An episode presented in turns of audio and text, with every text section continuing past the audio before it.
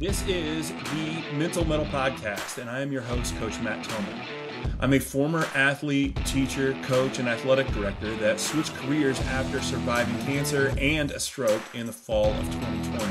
But I'm also a dad of a son and a daughter that were successful high school athletes that went on to college.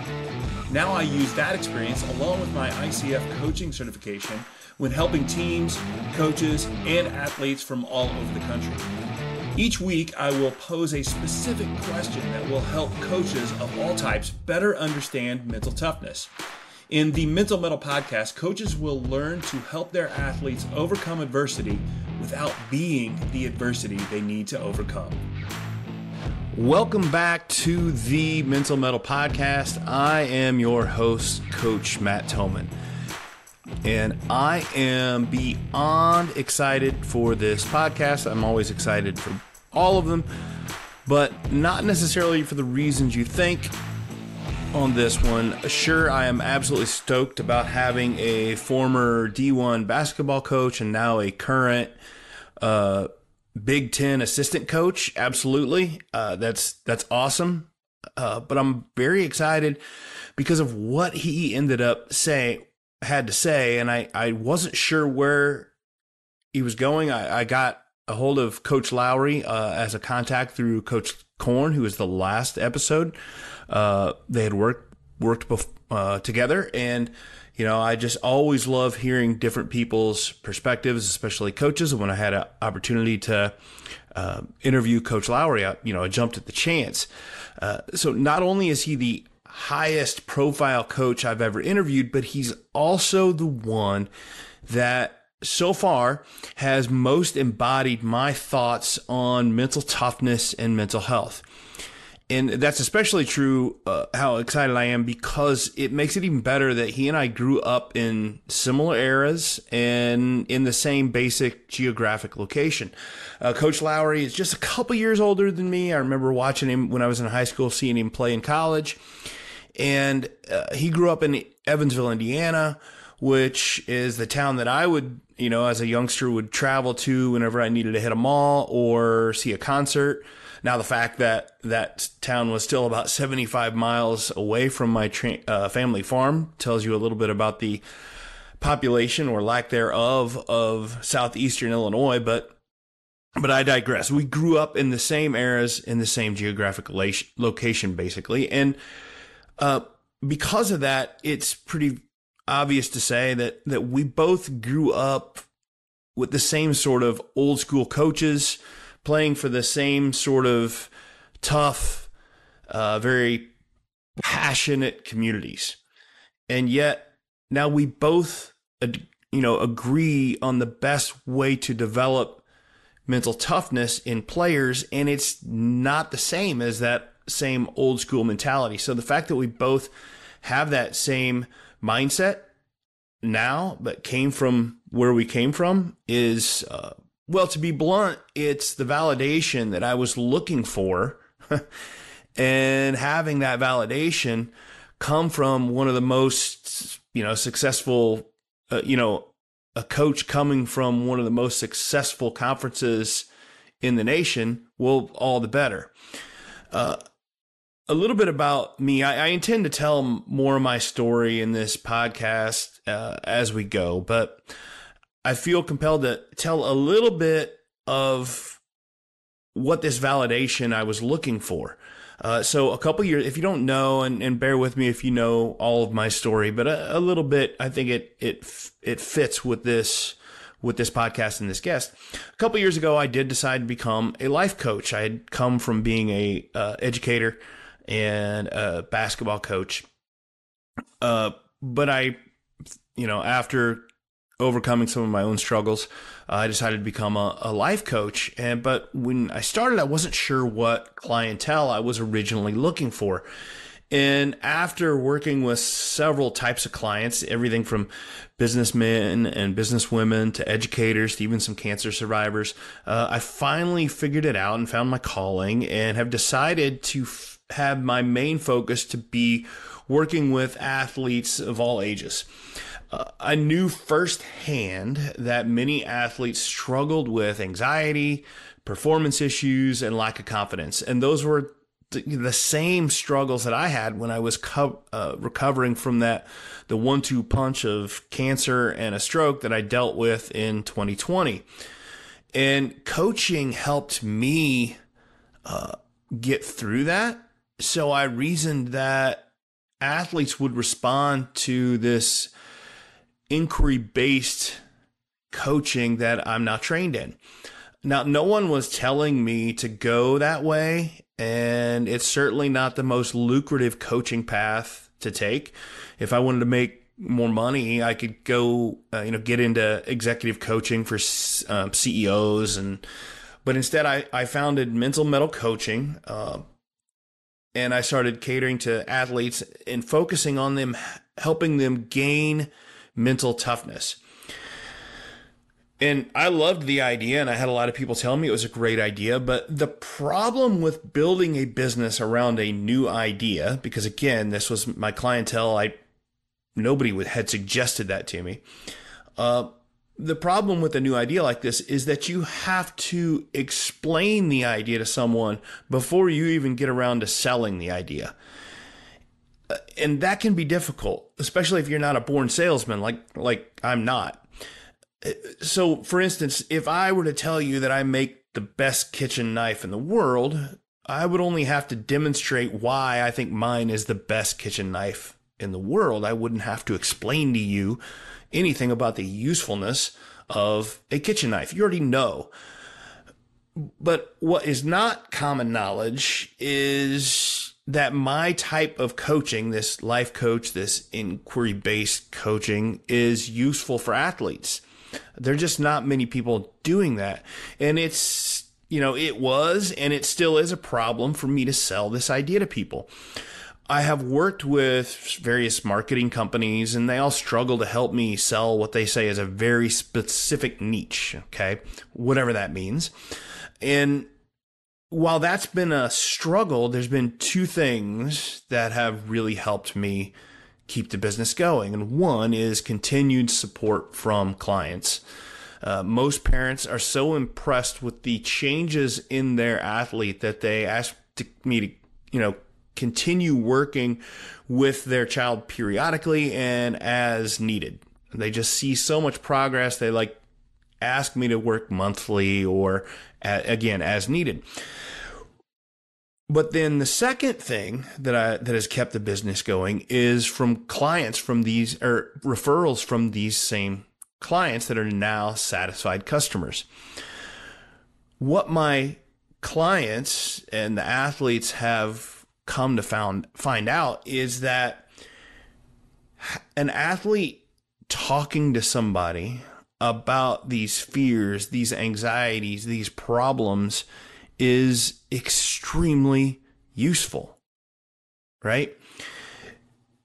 What they're finding out is that mental toughness and mental health can be developed and taught. A lot of people don't always think that it's, it's, or if it is, it's, it's taught, you know, the old school way. It, but having an athlete talk with a trained individual does wonders for lessening their anxiety, increasing their confidence. And often the, the difference is not just noticeable, but it's life changing. And in the coaching business, we call that transformative. That's what we're shooting for. We're shooting for that life changing uh, mindset, right? So it's not just an accident when that happens. But back to the topic at hand, back to the podcast and back to my guest. Coach Chris Lowery, my guest today, made me just extremely happy when unprompted he started talking about how their players, he is an assistant coach now for Northwestern in the Big Ten. And he started telling me about how their players regularly meet with a trained team psychiatrist. And in this interview, you're going to hear him mention how important that is for the players to uh, discuss their issues with an impartial, trained individual. When I ask him about mental toughness, uh, he's he's going to describe these these very deliberate actions and and how they again work with a team psychiatrist and how they share and how the coaches share information with their athletes. Chris is a phenomenal defensive coach. He has increased the, the defensive ability of, of the of the Northwestern once he became the assistant there. And he helps develop these very gritty, tough minded defensive teams. So it it was just, again, it was that validation that I knew to be true, but hearing it from him, whenever this guy developing these teams, he's, the proof is in the pudding and he's talking about how they, you know, it's okay to share information with athletes and it's okay for them to meet with someone to develop that mental toughness through a conversation. So it, it's, and you'll hear him in this interview. It's gone are the days of shut your mouth and get on the baseline. I'm sure that they run an extremely intense practice that is not, you know, for the timid. It's not for the weak, but that's just the point. As a coach, you don't have to be the constant hammer beating kids into submission. Mental toughness can be developed through a conversation and through intentionality and with mental tools. The adversity will be there. Sports, it, it, the adversity will be there, right? It's the conversation and these tools that help them get through it. And I know this to be true because I see it happen every day with my clients. It was just so refreshing to hear it from such a highly, highly successful coach. So, but enough from me. Let's hear from Coach Lowery in his own words. Coaches, empower your athletes to overcome adversity with the Mental Mettle Academy. Teach them to face and conquer hardship without adding extra pressure. Visit the link in the show notes and enter the code METTLE, that's M E T T L E, at checkout for a special listener discount. The Mental Mettle Podcast is brought to you by our friends at Qwikcut. Qwikcut is the new alternative to Huddle. It's no secret why Qwikcut is the fastest growing platform in the country. Their video analysis platform has everything you need. Plus, you'll get triple the storage at about half the price. And now get even more when you use the promo code 50 hours for 50 hours of free video storage. Make the switch, you'll be glad you did. Visit qwikcut.com today. So, on today on the Mental Mettle podcast, uh, our question is a question I ask often anytime I get a voice and a coach that I want to pick his brain. Uh, I ask about how coaches uh, can build and develop mental toughness in players, and in this case, basketball. My guest today is Coach Chris Lowery. Uh, Chris got a, a just I, am so excited to pick his brain a little bit. Uh, I grew up not far from uh, from where he uh, was a high school standout in Evansville, Indiana, and he went on to play at Southern Illinois University under the legendary coach Rich Herrin, which is as a Southern Illinois guy, that was a big deal uh, for me. And uh, he helped uh, SIU to a couple tournament berths back in 93 and 94, right about when I was uh, graduating high school. So I was paying attention and uh, had a great career there. He ended on, he's uh, was assistant at Southern Illinois, Illinois, Kansas State.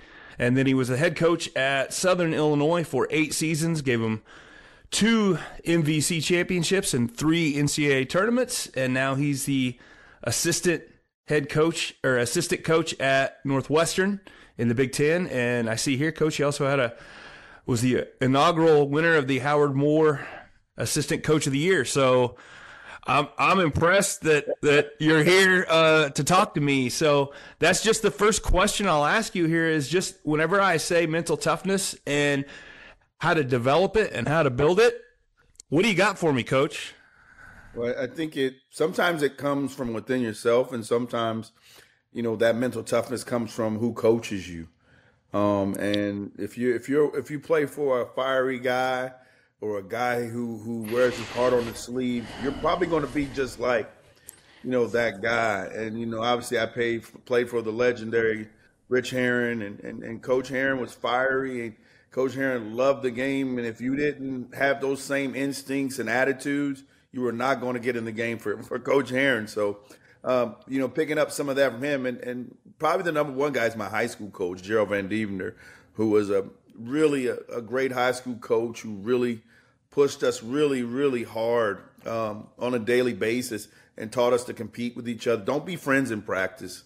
You know, I think at a, at a young age that's hard to do when you're in the same high school and your same classes with your buddies, and then when you go to practice, you're not supposed to act like your friends, but you're supposed to compete, and that's that's that's a thing that's kind of lost uh, because nobody wants to to make their friends look bad. But if you if you approach it that way, then it comes across that way. But if you approach it in a way that it's to get each other better, uh, then it makes you better in the long run. Yeah, and like like I said, we we kind of grew up in the same eras, and that's uh, I didn't play with anybody, play for anybody as as illustrious as who you played for, but it was the same kind of mentality. It was like I think that I don't know has coaching changed at the at the high school and and some levels that have affected that mentality, or what what's different? I think I think some of it is coaching, obviously. Some of it is just the change of the world. It's it's different. Kids are raised different. Um, you know, I grew up in the in the time where when your coach told you to do something, you didn't question it. You just did it because you believed that he knew he was what he was talking about. I think now, you know, kids want to know why they're doing it. What what are the benefits of, of me doing this? Uh, going to help me personally. When it used to be how can I help the team? I want to help the team. I want to be the best player for the team. Um, now it's how can I be the best version of myself to be to, to help be mm. the hmm. best version of our team. So I think that's the biggest difference. Uh, but when you get a good group that buys into that, that's where you see the teams that are playing really well in the NCAA tournament or on the high school level that really do a good job playing together. So how do you, if kids come to you like that, like I said, you've been at several different you know, D1 schools and now you're in the Big 10 like is that the way like are the kids that come to you have they changed? I mean, you've been coaching for a while. Have you seen that change? The biggest change has probably been parenting. You know, the biggest the parent. if you go to watch a AU game and you just watch the stands, I mean, it's like a kind of like a soap opera at times. It's it's the craziness and and the approach of how people treat the the referees, the AAU coaches, the other family members. It's it's really, really at times crazy. But then again, you go watch other AAU programs and they they get it. And it's it's really about making sure the kids understand that by winning you get scholarship offers. Yeah. Not by showing up. You know. And and the one big thing that people, you know, always, you know, get mad about AAU basketball is that kids aren't playing to win. They're playing for scholarships. Well, if you if you if you were to show up at the EYBL Peach Jam, you would see that those dudes are playing to win a Peach Jam championship. It's a very big deal. Yeah. Uh, so that's not necessarily true either. It's just having the balance of understanding are you are you scholarship chasing? Are you trying to become a better player? And are you trying to get better, you know, in the summer and use that as a tool to help your high school team win state championships? Yeah. How do you I'm assuming you spend some time on the recruiting trail. Uh, how do you, as you're, and and you can't do it without going to AAU tournaments. Right. How do you how do you notice? How do you suss that stuff out? Like, how do you pay it? How much does that factor in when you're watching kids in these AAU tournaments and even their parents? And how how do you uh how do you evaluate that stuff? Well, you just about you just people watch. You watch your player. You watch how they respond to coaching are they always looking at their, you know, their family members in the stands instead of looking, you know, at their coaches or, or, or trying to listen to what the coaches are asking them to do? If they're not going to listen to that guy, they're probably not going to listen to you right. when they come to you. Um, and and I just think the biggest thing you just see how people are because you you get the difference between college and high school. In, in high school, you play somewhere because you live in that district. In college, we go get who we want. You know, that's the biggest. Like kids don't understand like if it's a business, if you don't produce, we're going to go get another guy the next you know recruiting cycle that that will produce. And it's not it becomes it's the business side of college athletics. Um, and that's what, you know, a lot of people don't understand when you're trying to get these scholarships, you're actually joining you know, like literally some Fortune 500 companies. Um, it costs $85,000 to go to Northwestern. Yeah. It's a very illustrious degree, a top 10 university in the world um, you get a piece of paper from there, you're set for life. So we have to recruit a certain kind of kid who academically can have success here, along with the basketball side of it too, in the Big Ten. Yeah, and that's and so in my in in my profession now, I end up working with some D1 athletes, and I've I've worked with kids that have been on the other side of that business and have really struggled with that um, and that that mentality. And I don't know what's the what's the advice, you know, from being in that in that position. What do you what do you have for athletes that are headed to that the business like world? What athlete or you know what what advice do you have for them? You should pick the school that loves you. Um, I grew up in Indiana. Uh, one of my best friends, Calbert Cheaney, played with me in high school. Another good friend of mine who played with me in high school is is Walter McCarty. Calbert Cheaney went to IU. Walter McCarty went to Kentucky. Chris Lowery wasn't good enough to go to either one of those. so I had to go to the school that loved me. And because of that, I had everything Coach Herrin told me came true. I was going to get a degree. I was going to have a great life for myself after I got that degree. I was going to win championships and go to the NCAA tournament at Southern Illinois. That was the truth from a very a genuine man. And and what he told me happened. That doesn't necessarily always happen. The truth right. in recruiting and going somewhere where they literally love you versus somewhere where they just see you as a ranked player and we want to add you to our add value to our program is a is a is something you got to think about because sometimes the place you love and want to be at is not the best place for you. And, and I, sometimes like kids get caught up with you know the blue blood side of who's recruiting them as opposed to who can really help them reach their end game, whether that's to being a professional player, whether that's getting into college coaching afterwards, you know, or or or just being a you know having a great degree from an institution. So those are things that you have to to to look at and ask yourself, if I didn't play basketball at this school, would I still love going here? And that's a question that a lot of kids will probably tell you no. Yeah, and that's that's amazing. How do they you know, how do they a kid that's highly recruited get in place and how how do how do they find that? How do you how do you figure that out like in a in a recruiting trip, right? How do you be like, "Oh, this place loves me and this place doesn't?" That's it's difficult. But it is difficult, but I think how the, the their approach to recruiting you shows you. Mm. So it, it happens before the visit. You know, if they if they've continuously, you know, been in contact with you, continuously um, shown you that you are, you know, the guy they want to, they want in their program, and then when you go to the visit, um, and you know, most of the times kids go more than once. They go to a, they go to a game, yeah. and then they'll go to a football game, and then they'll do an official visit, and you know, where they're there for 48 hours with their parents and their families to to really see if this place is it for me. And um, you you have to do your research. You have to do um, a thorough research instead of being in love with the team colors and oh that's my favorite color. I've loved that team since I was a little kid. You know, you gotta you gotta fall in love with with how can this program help me? And that's that's not a selfish way to think about it because the, the number one thing a happy player is a good player when players aren't happy, they're not good players, and they're disgruntled and they want to leave. But when you have happy guys, those are those are the teams that usually win. Yeah, no, it's a really good point. Like you, you got to go somewhere that you're happy. Uh, it's good for everybody. How do you like?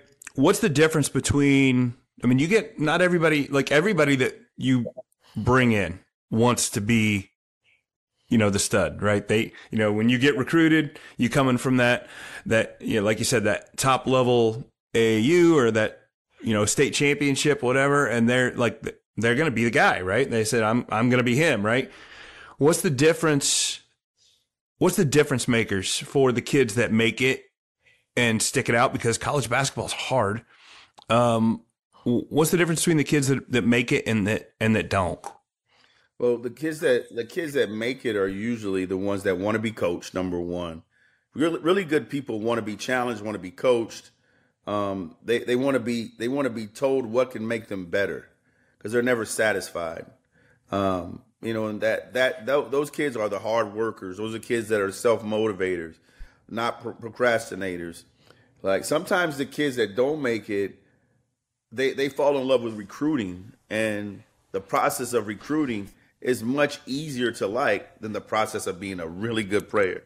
because people say trust the process. The process is hard. The process is difficult. The process is not fun. But we tell our guys all the time at Northwestern, it's not it's not going to always be fun, but it's going to be worth it. And and that's what that's what you got to you know attempt to to think about as a young player. Man, this is this is not going to always be fun, but when when I when I overcome my fears, use my left hand in traffic, or I, when I when I when I can feel confident about my three ball, shooting it without hesitation, I'm going to be a good player. Yeah.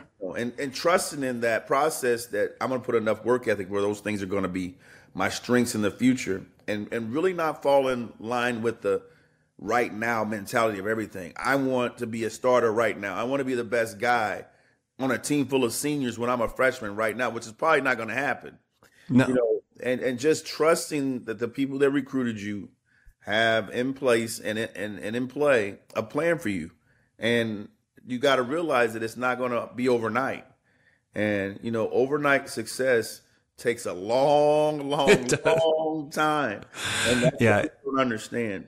Yeah, no, it does. It's we. You only see we get to see when people are at the top of the mountain. They don't. We don't see the climb. Right. Um, you have any um any stories of like you talk about these kids that come in and they all think they're going to be you know the man right away. Um, and I know you're looking for good kids when you recruit, but not. I'm sure that not every kid that you've recruited comes and shows up and is like is not as ready and mentally tough that you need. You got any success stories for helping kids develop that that toughness that they needed? Well, I think the old way used to be you just smashed them out and made them. Yeah. You just got to be tough, and you just worked them hard, and you you worked them long. but now there's a different way with um with the mental health people Mm-hmm. that are that are involved, and our our, our psychiatrists and our, our people that, that that kids can actually talk to. That's another way of reinforcing mental toughness is talking about why you're not why you think you're not tough and why you think you're not a good player and what do I need to do uh, to become a good player. Sometimes talking about that to people that you're close with is not a good thing. You need an unbiased opinion on who doesn't see you as a competitor but sees you as a person that they're trying to help. Um, and and that, the new thing with the mental health is is really saving a lot of professional guys' careers because they've lost confidence or they don't understand why they can't hit a hit a curveball anymore or, or can't you know I, I can't make make that read in the pocket as a quarterback. What's wrong with me? And sometimes it's just as simple as talking to someone about it. Uh, really can help you gain confidence as opposed to benching somebody, as opposed to cutting them, as opposed to saying you're not any good anymore. You know, now you see more people dealing with their with their sports mental health people and really saving their careers and helping them prolong um, you know, their careers. Yeah, that's interesting because it's the old, like you said, what what we grew up, and I, I will never forget the old uh, what was it the Bobby Knight thing about the, the the only motivator is the is the bench, right? And he had that whole thing, yeah, and and that and that was the way, right? And and I'm not saying that there's not a little bit to that, but I, I'm I'm so thrilled to hear you say that uh, you're talking about your your guys go and meet with sports psychologists and things like that. That's that's what I do, and that's what I that's what I'm trying to get through to people. A lot of times is that that conversation about it is just as important as you know as the action and having that conversation. So I I love hearing that. Um, where uh, when did that change? Because you when did you first start coaching college ball? My first year in uh, college coaching was 95, 96 at Rend Lake. Okay. you can Oh, Rend Lake, nice. junior college. So you got so you straight out of uh straight out of college you went in and grad assistant. Well, straight for when I gra- I had a fifth year of school, so I was the student assistant practice every day guy for Coach Herrin, and so he he said, "I'm gonna pay for your school. You're gonna practice every day for me." So, you know, my fifth year of school, I actually practiced every single day, and you know that's when I kind of got the coaching bug and, and and really wanted to wanted to do it, and then from there I went right to Rend Lake and, and two years there for Coach Tim Wills, and so you know coaching every level, man, junior college, Division two, um, low major, mid major, high major, being a head coach, and So you know, I ran the gamut of, of things to do as a, as an as assistant coach and, and on the way up. Yeah, what do you what do you love about where you're at now? You know, I, I love like it's it's funny. Like 20 years ago, I was one of the youngest assistants in the Big Ten. You know, when I was at Illinois. Now I'm a veteran, and I'm an older veteran now. Um, and to be able to come full circle and be back in this league is, you know, I mean, it, it's number number one, it's gratifying because it's a great league. It's one of the best in the in the country and the history and the legacy of, of so many teams. And the the good thing about it being at Northwestern is that we're for a program that's been continuously on the lower end to be on the uptick and to be here and be yeah. a part of things that happen. Um, last year, first year ever beating the number one team in the country. Um, first time winning five straight Big Ten games in a row. Um, you know, finishing second in the Big Ten last year, which you know everybody had us pick twelve or lower. So those type of things um, got me so excited about being back. I was excited before. Now I'm even more excited about our chances in the future at Northwestern. No, it's it's it is it's fun to watch. Yeah, I follow that league since I was a kid, so it's it. You're right. Northwestern was always the usually forgot about them, but but it's you guys are coming up. So I want to take a break here for just a minute. When we come back, I just want to talk about a little bit about uh, some advice you'd have for coaches of, of, like you said, you've done so many different levels about how to face that, you know, see setbacks and see adversity and how they can help kids get over those things without the help of, you know, a Northwestern psychiatrist, right? To be able to do that, right? So, cause that's a nice thing to have, but not everybody's got that. So let me take for a, take a bit of a break and we'll be right back. In a recent study done by the NCAA, it was revealed that 31% of male athletes and a staggering 48% of female athletes experience depression or anxiety at some point. As adults, it's crucial that we address these issues and provide the necessary support systems for the athletes that we care about. And that's where mental mettle coaching comes in. My student athlete coaching program is dedicated to helping young athletes develop mental toughness on and off the court. So join me at Mental Mettle Coaching, and together let's empower athletes to overcome the mental obstacles and enhance their performance and lead fulfilling lives. Visit the website shown in the show notes or contact me directly to learn about the program. Invest in the mental well being of your athletes with Mental Mettle Coaching and see them excel. The Mental Mettle Podcast is brought to you by our friends at Qwikcut. Quick Cut is the new alternative to Hudl. It's no secret why Qwikcut is the fastest growing platform in the country.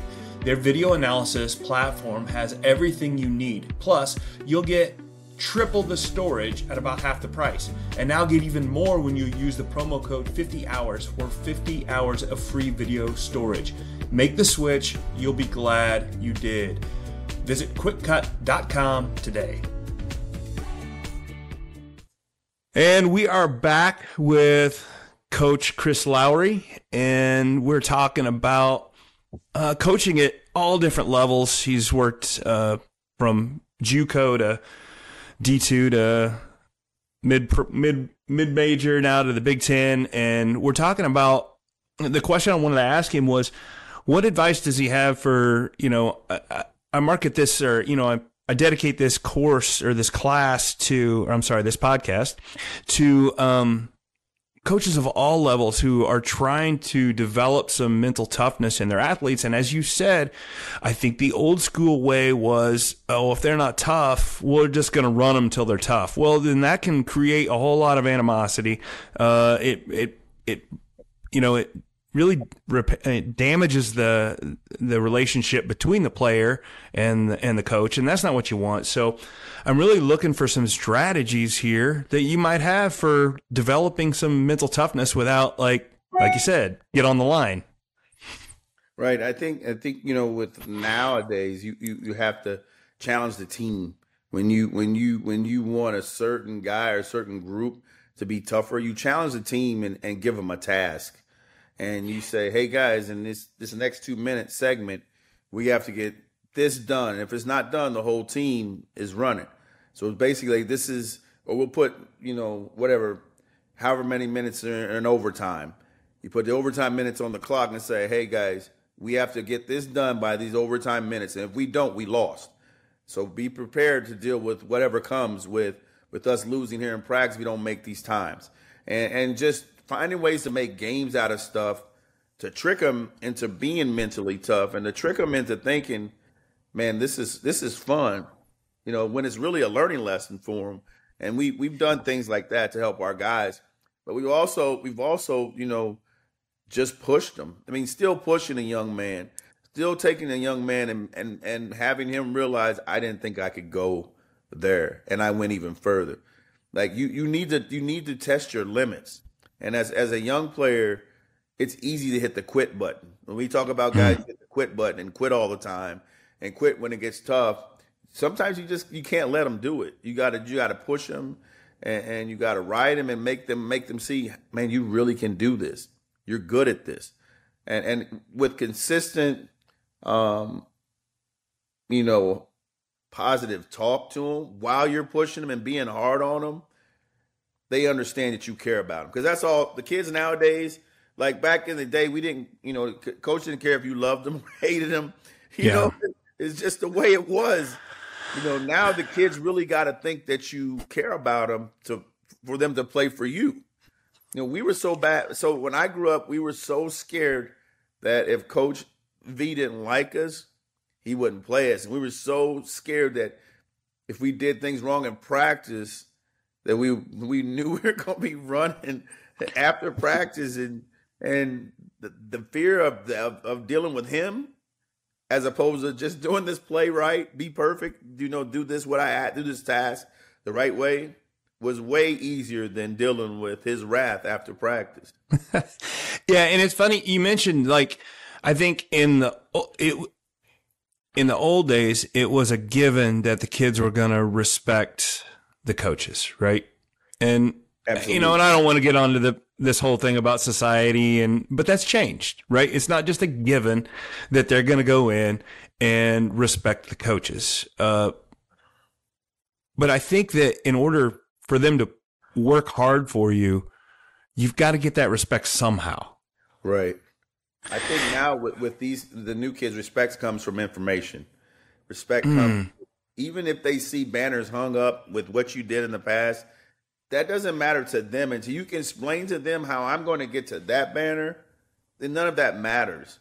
And ex- explanation through explanation through film, through testimonies of former players, through you know they've got to see it work for them before they believe in it, and that's just the way it is, as opposed to playing blindly and just trusting. What the coach said, like you said, they have to see it work for them before they believe in it, and that's just that's just the way it is. And I tell you a funny story about Coach Herrin. When I was a freshman, I was late to practice, and I was so scared. And Coach met me at the door. Said, "Hey, come on in, Coach. You know, come on in, Chris. Have a seat. You know, I want you. You know, you're all right. Everybody." And I looked at them. They were mad. I can tell they were mad at me because they knew something was going to happen. Coach Herrin just put me in the middle of the floor, and he goes, "Well, what what kind of soda you like?" Uh, I said, "Oh, Coach, I like Sprite." And so Coach had one of the managers go give me a Sprite. He set me down in the middle of the floor and opened the Sprite and said, "You drink when you're done drinking that that soda, they'll be done running." And so you wouldn't believe the things that was being said to me when they ran past me when I was in the middle of that floor, and just small stuff. Coach Coach Herrin never once said a coarse word to me. That he was he was a he was a Christian man, good man. Um, but that right there taught me something without yelling at me, without cursing at me. But yeah. The, but the team mob sometimes is so important that you can pull people in that don't necessarily believe in it. So when you get the mob in the right direction and you get the team, and I and I was never late because I was scared. Those seniors oh, were. Oh, uh, I, I, I was I was like the last to go to the locker room because I was like so nervous what they were going to do to me if I went in the locker room after they just got done running the whole practice. Oh, you and you just probably you don't know that it probably didn't happen to all of them at some point, right? and, and but but yeah, what? So can you? Maybe I'm wrong, but could you imagine even doing something like that now? You know, I, I think I think the kids would really laugh at it. Like they would think it would be funny until I said, "Well, we're going to run." Yeah. they was like, they would probably say, "I'm not running for him." You know, Yeah. and that's that's what you did back then. You picked up your teammate. You did what you're supposed to do. Leave no man behind. Like even though he screwed up, you better pick him up. You know, now it's and, it, and it's different, and you have you got to learn how to fight through it and get it to that point where you know guys will say, "Hey, man, we got to do this together. This is a team. One guy fails, we all fail," and and that's really the point and the things you got to drive across with with the with the new era player is we everything we do together, all the individual stuff you want, you'll get it if we have if we have a good team. Yeah. No, and that's it, it's changed. A lot of it's changed, but a lot of it's the same. I think the end result has to be the same. You got to they got to do things for each other. They got to respect the coach, but how you get around to those things are it's different. It just has to be different. Um so I got to ask transfer portal. How does that Yeah, I, I know. And and and I'm a I'm a fan as much as anything. And as you and I talked, I got I got a kid playing college basketball, so it's always a conversation. And I work with athletes. How does how does the need to be tough and mentally tough and being successful? How does that? How does the transfer portal play into that? Well, I mean, I mean, the transfer portal. Um, I mean, we've taken advantage of it. It- I mean, you have to. It's just the way it is. You know, you could either not be with the new times and fall behind and try to be stubborn and try to only get high school kids, and then everybody else is getting Yeah, third and fourth and fifth year guys on the transfer portal, you, you're just not going to win with all young guys. You just it's so hard to do. Experience is the name of the game in college basketball nowadays. So um, the transfer portal, you- you're going to get two ways. And I think about my time as a as a coach at Southern Illinois, as assistant and a head coach. We redshirted a lot of guys. yeah, You know, Darren Brooks was back to back offensive defensive player of the year. Well, he never would have got to the second year with this new. He would have Right. went major. He'd have been gone. They somebody would have stolen from us in the NIL. You give them money, they're gone. You know, you know Jamaal Tatum probably would have been gone after his junior year.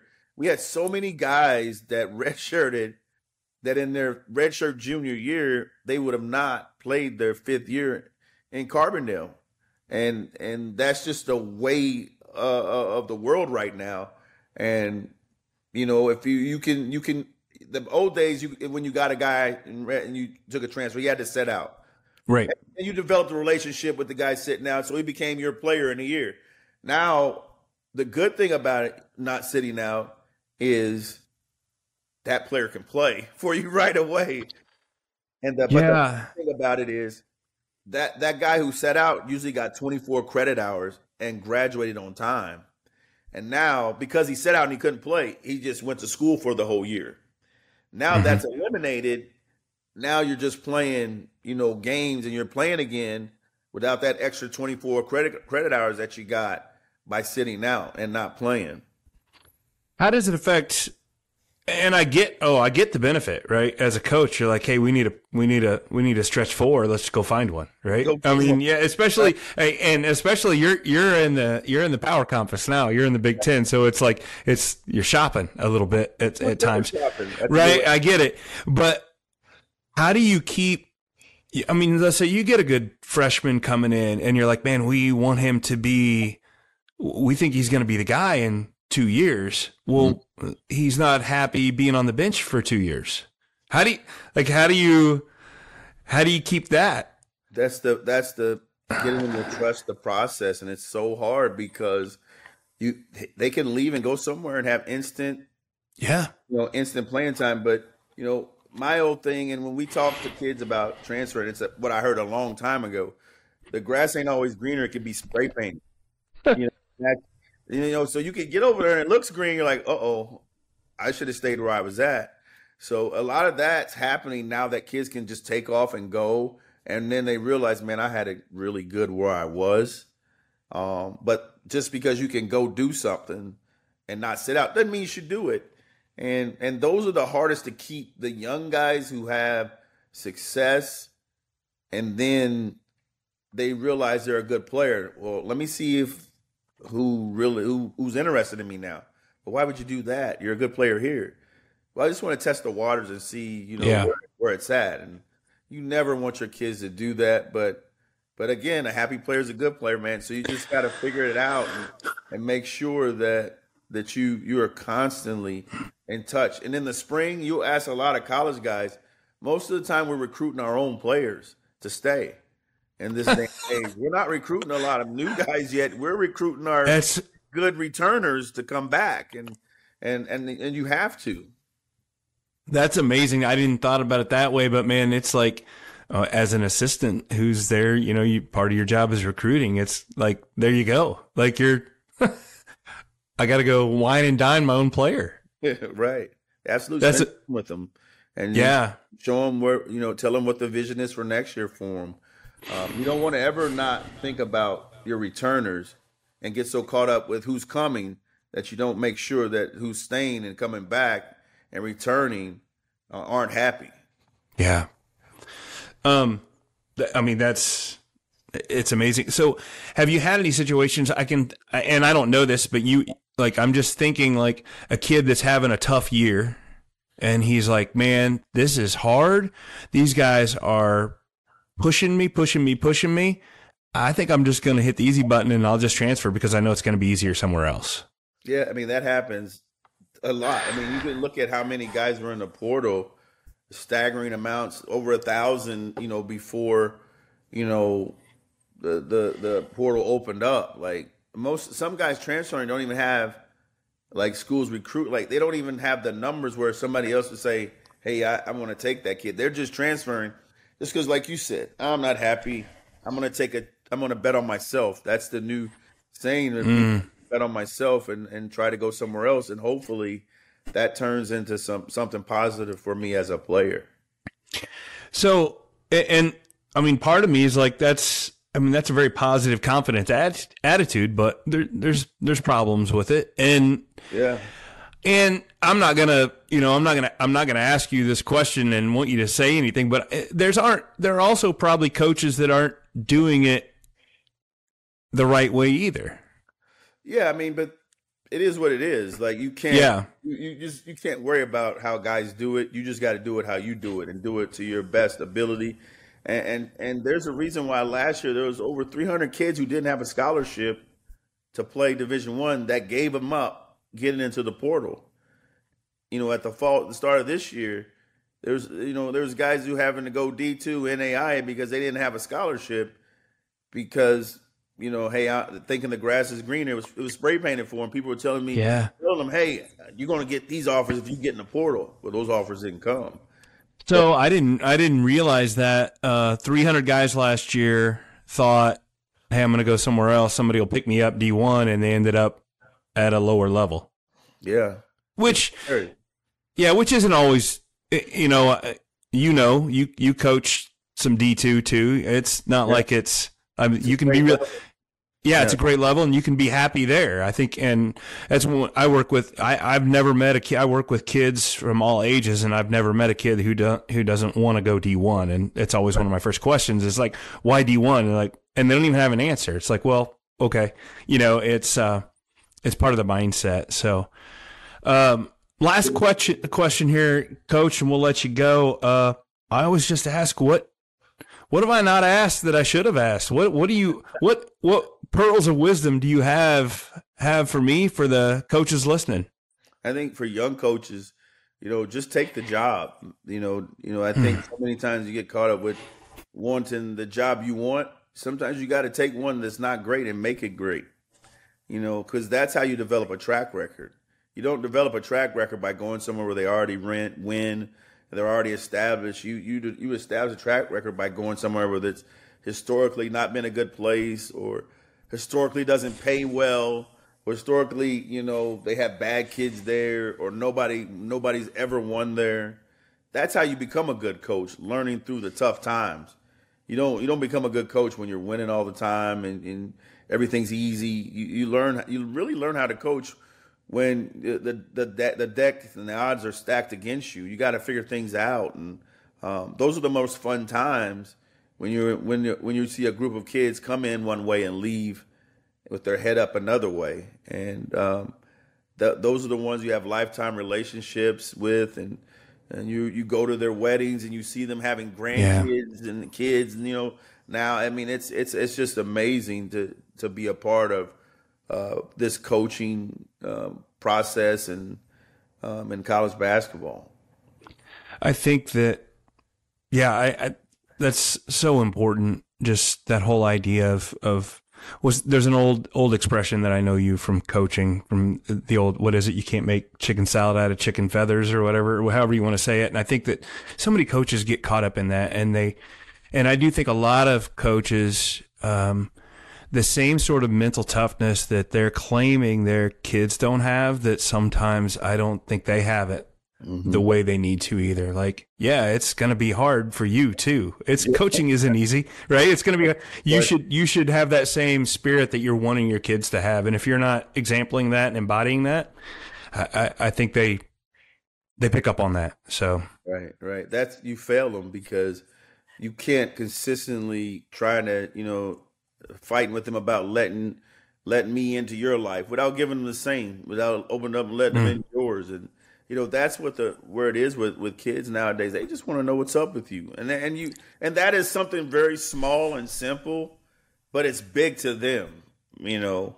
What's up coach? Like like literally you just talk, giving them five minutes of your time and not talking about who you know checking on their family checking out how you're doing academically their girlfriend just just the person um, and not the points or the number on their back. Like that's so important to, to these young people.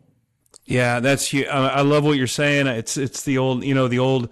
It's my way or the highway. It really doesn't work much anymore, and it's all about if you want to get the way you get that respect is by the information and letting them know you're on their team, right? And you're and you're working with them. No question. That's it's fantastic stuff, Coach. I can't thank you enough for coming on. And uh, it's just been great talking to you. And I sure appreciate it. And this has been the Mental Mettle Podcast. The Mental Mettle Podcast is brought to you by our friends at Qwikcut. Quick Cut is the new alternative to Hudl. It's no secret why Qwikcut is the fastest growing platform in the country. Their video analysis platform has everything you need. Plus, you'll get triple the storage at about half the price. And now get even more when you use the promo code 50 hours for 50 hours of free video storage. Make the switch, you'll be glad you did. Visit qwikcut.com today. Coaches, empower your athletes to overcome adversity with the Mental Mettle Academy. Teach them to face and conquer hardship without adding extra pressure. Visit the link in the show notes and enter the code METTLE, that's M E T T L E, at checkout for a special listener discount. And I am back with some breakdown on that interview. And I just hope you enjoyed that interview as much as I did. Again, I loved it because it gave me so much validation for so many of the things I've been working on with athletes and coaches themselves. And, and if you listen to the advertisements on this podcast, one, thank you for listening to that. And two, you'll hear me sell uh, some of my coaching services and and the class, the online class I have for coaches. And this interview the interview today with Coach Lowery, I could not help but hear him exemplify so many of the ideas that I teach in that course uh, so for the breakdown today, I kind of want to point out some of the ideas that I heard on the interview that I obviously really agree with and think need to be uh, discussed a little bit more for coaches in trying to help their athletes. And the first thing that I noticed, I I didn't talk about this in the intro uh, just because I wanted everybody to hear it, but uh, and you know ex- experience as he said it, but I loved the conversation about AAU basketball. Uh, when I so I you know it's AAU basketball. It's it can be phenomenal. It can be there's good, there's bad, uh, but it's a necessity for coaches, uh, recruiting coaches because they're so busy during the year. It's hard for them to do. They so they can get out on the recruiting trail in the summers. That's you know the biggest reason for the AAU that's it's useful for them. And when I asked him for what he looks at when he goes to AAU tournaments, you'll notice he didn't like he didn't even talk about physical ability. He talked a little bit about winning, but he wasn't worried about jump shots, uh, handles, uh, dunks, any of those things. And honestly, he can tell all those things a lot by just which team you're on, and he can find that stuff on film. But he said, and his words were, I'm there to people watch, which is but if you've been to an AAU tournament, it's phenomenal. People watching. Um, but what is he looking for there? Well, what he's looking for in in you know to to put it in a nutshell, he's looking for people's reactions to circumstances. Okay, both for the player and for the parent.